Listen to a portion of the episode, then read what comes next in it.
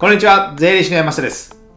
さて続きまして、後半戦ですね。今日はですね、請求書をスタバでコーヒーを飲みながらサクッと送る方法というテーマでお送りしております。で前半でですね、えクラウド会計を用いて、えフリーとかマネーフォワードを使って請求書を送ると、まあ、一通150円から180円ぐらいでサクッと送れますよ。という方法を解説しました。で、二つ目、あ、二つ目で後半戦ですね。後半戦は、えーまあ、クラウド会計を使わない方法というのをご紹介します。一つ目はですね、いくつかあるんですけども、一つ目は、あの、みそかというですね、サービス。みそか。みそかなん、どういう意味なんでしょうね。みそかっていうのがあってですね。これですね、月額料金が月800円かかるんですけども、15通まで作れる。請求書を15 15通まで、えーまあ、クラウド上で作れる。まあ、ちょっと高いですね、これね。で、プラス、請求書を郵送で代行する場合は、え1通160円かかるので、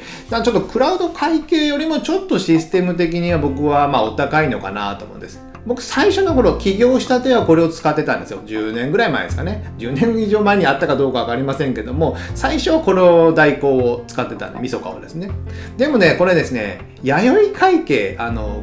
会計ソフトで有名な弥生会計というのがあるんですけども、弥生会計に買収されたからどうかなんですよ。子会社になってですね。で、子会社になったんですけど、その、それからなんか月額料金を発生させたりして、なんかちょっと使い勝手が悪くなったんですよね。使い勝手が悪くなったので、今はクラウド会計のシステムを使ってます。ですので、まあ、みそかとその弥生関弥生関係は連携はできるのかもしれませんけども、弥生会計のシステムを買って、プラス15通までしか使えない、えー月800円の利用料を払う。プラス郵送代行料だと、ちょっと高いのかなと思いますので、まあね、別のクラウド会計使ってない人であれば、あの、1ヶ月15通までであれば800円でできますので、これは使ってみてもいいのかなと思います。でも、そんなにおすすめでもないですね。で、その他のいろいろクラウドの、えー請求書発行システムがあるんですけども、あれって結構お高くて、まあ、大企業向きだと思うんですよね。月数万とか10万近くの、えー会費が、会費っていうかね、固定の料金があって、プラスアルファになるとかね、えーそういうの、まあ、そこまで必要なのかなと思いますよね。販売管理と一緒になってるのかもしれませんけど、まあそこまでしなくてもいいのかなと思いますので、まあこういったみそかぐらいをサクッと一回使ってみるのもありなのかもしれません。で、続いてですね、じゃあそもそもそのシステムを使わなくて、郵便をオンラインで送るっていうサービスもあるんですよ。郵便をオンラインで送る。なんかイメージ湧きませんけども、ゆうちょ、ゆうちょ銀行、ゆうちょ銀行じゃない、郵便局ですね。郵便局のサービスで、ウェブレター、えーウェブレターっていうのを検索してもらえば出てくるんですけども、これってですね、えーウェブのブラウザーでそこの会員のログインをして、で、そこにですね、えー住所とか、えー会社名とか、えー連絡先、連絡先いらないかな？会社名とか入れて登録するとですね、えーそこに、えー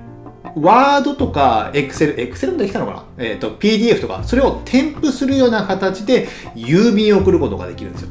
郵便を送る。ですので、まあ郵便局でその資料を印刷して、封入して、郵便で、郵便ポストに投函しなくても、自分のとこが郵便局なんでですね、そこで送ってもらえるっていうのがあるんですよ。これがですね、1通99円。安いですよね、これ。99円。なので、さっきの、まあ、通常は84円とかなんですけど、プラス15円ぐらい手数料が載ってるんですかね。ですね、これ結構安いので、そのもう、ワードとかエクセルで自分で請求書は作ってる。でもお客さんは、えー郵便にちゃんと欲しいっていう方であれば、もうその、こういった今までのクラウド会計とかミソカとかのシステムを使わなくて、もう郵便を代行する。これであれば、あの、スタバでコーヒーを飲みながらサクッと送れます。で、1通で99円。プラス、まあ、2通目から、えー8ページ。8ページまで、8枚まで送れるそうなんですよ。で、そのプラスが1通あたり5円だそうなんで、まあ、5、7、35、まあ、140円、50円ぐらいで送れるんですよ、8ページまで。昔はね、これ4ページぐらいまでだったんですよね。4ページぐらいまで。だったんで、まあ、8ページにちょっと増えてたんで、さっき調べたらですね。これも、僕最近は使ってないんですけども、これもいいのかなと思います。ですので、やっぱね、役所関係とか、まあ、請求書とは別の話になりますけども、役所関係とかやっぱそのメールで送るとかファックスで送ると意外とまだダメなとこが多いんですよ。僕の仕事で言えば、まあ、税務署に書類を送るというのはもう郵便でしかダメなんですよ。あと、ま、ネットで、申告をするのはいいんですけども、何か追加で書類をくださいっていうのもほぼ郵便なんですよ。郵便。ということは、まあ、どっかに行って印刷して、それを封筒に入れて送らなきゃいけないですよね。でもこの8ページまでであれば、えー、ウェブレターを使って、そのデータを郵便局に投稿すれば、投稿？投稿すれば、投稿して、えー、代行してれば、まあ、百何十円ぐらいで送れるので、そういった郵便でしかダメな場合、請求書以外でもですね、こういったものはウェブレターを使われてもいいのかなと思います。そうすればね、スタバでサクッと送ることは可能になってます。じゃ続いて、あと、まあ、そもそも論なんですけども、郵便やめませんみたいな。お互いね、リモートになって、相手も、お客さんもね、会社に来てないで、自分も来てないのであれば、別に郵便で送る必要もないですよね。だったらもうメールで送ると。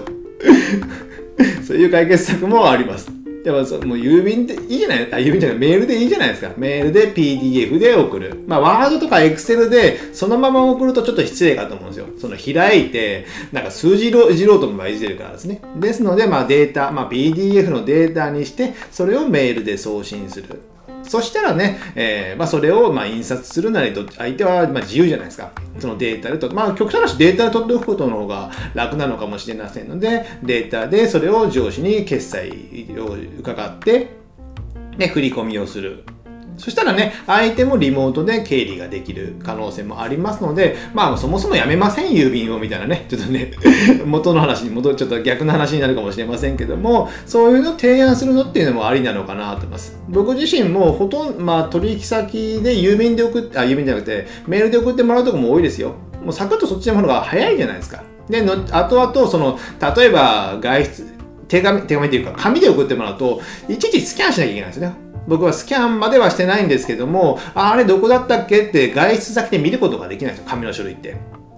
スキャンしとかないとですね。で、請求書一時スキャンはあまりしないので、そういう場合検索するとどこででも見れるので楽なのかなと思うので、まあ、取引先に対して、えー、メールでどうですかと。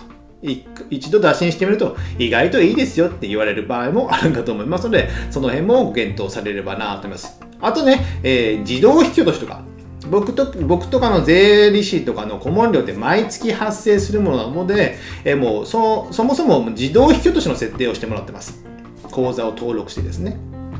そうすればもう請求書発行する必要性もないですよ。何日にいくら落ちますみたいな感じで伝えておくだけで、まあ、契約の時ですね。伝えておくだけで OK ということです。あと、まあ、あの、クレジットカードですね。クレジットカード払いの方法もありますので、クレジットカード払いであれば、まあ、請求書発行する必要性もそんなにないと思います。まあ、これだったらオンラインでもいいとかですね。PDF でもいいと思いますので、そういった、まあ、郵便を介さない仕事を、まあ、アナログを使わない仕事にちょっと少しずつ切り替えていく。